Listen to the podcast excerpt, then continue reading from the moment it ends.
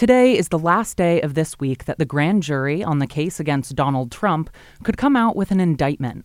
The former president has been accused of using campaign funds as hush money, and Trump himself teased that he would be arrested and called for his supporters to protest the move. But at the courthouse where the grand jury is deliberating in lower Manhattan today, Columbia Radio News reporter Vi Tran reports she saw mostly media and police, and no protesters. Even though Trump himself alluded to a big protest at the courthouse this week, I had to search for a while to find a Trump supporter and ended up talking to Matthew Hughes at the park across the street from the courthouse. Hughes thinks that more protesters will come out to support Trump if the grand jury indicts him.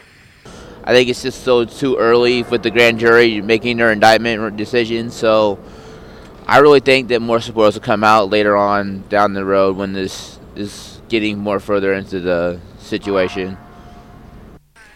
I also asked Hughes if he thinks an indictment would impact Trump's bid for the presidency in 2024.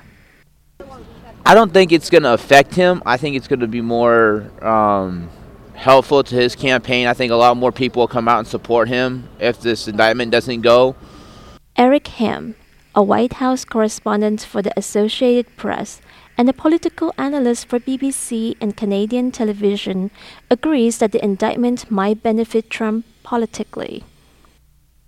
He's still the frontrunner of the Republican Party for its nomination, and he is going to use this as the baseline for how the the left, how Democrats, and how institutions are attempting to try to thwart his efforts to get back to the White House. In the meantime, before the grand jury makes its decision, Trump is capitalizing on the situation to get more media coverage. Ham says the media is being played by Donald Trump.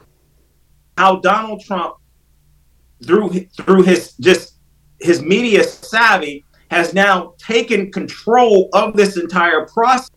Since the grand jury proceedings aren't open to the public, Ham thinks it makes the media more susceptible to Trump's unreliable account of the situation.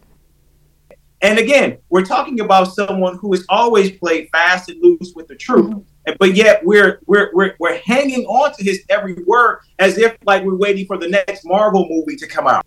The grand jury will reconvene next Monday and it will continue to meet until a decision is made. Vi Tran, Columbia Radio News.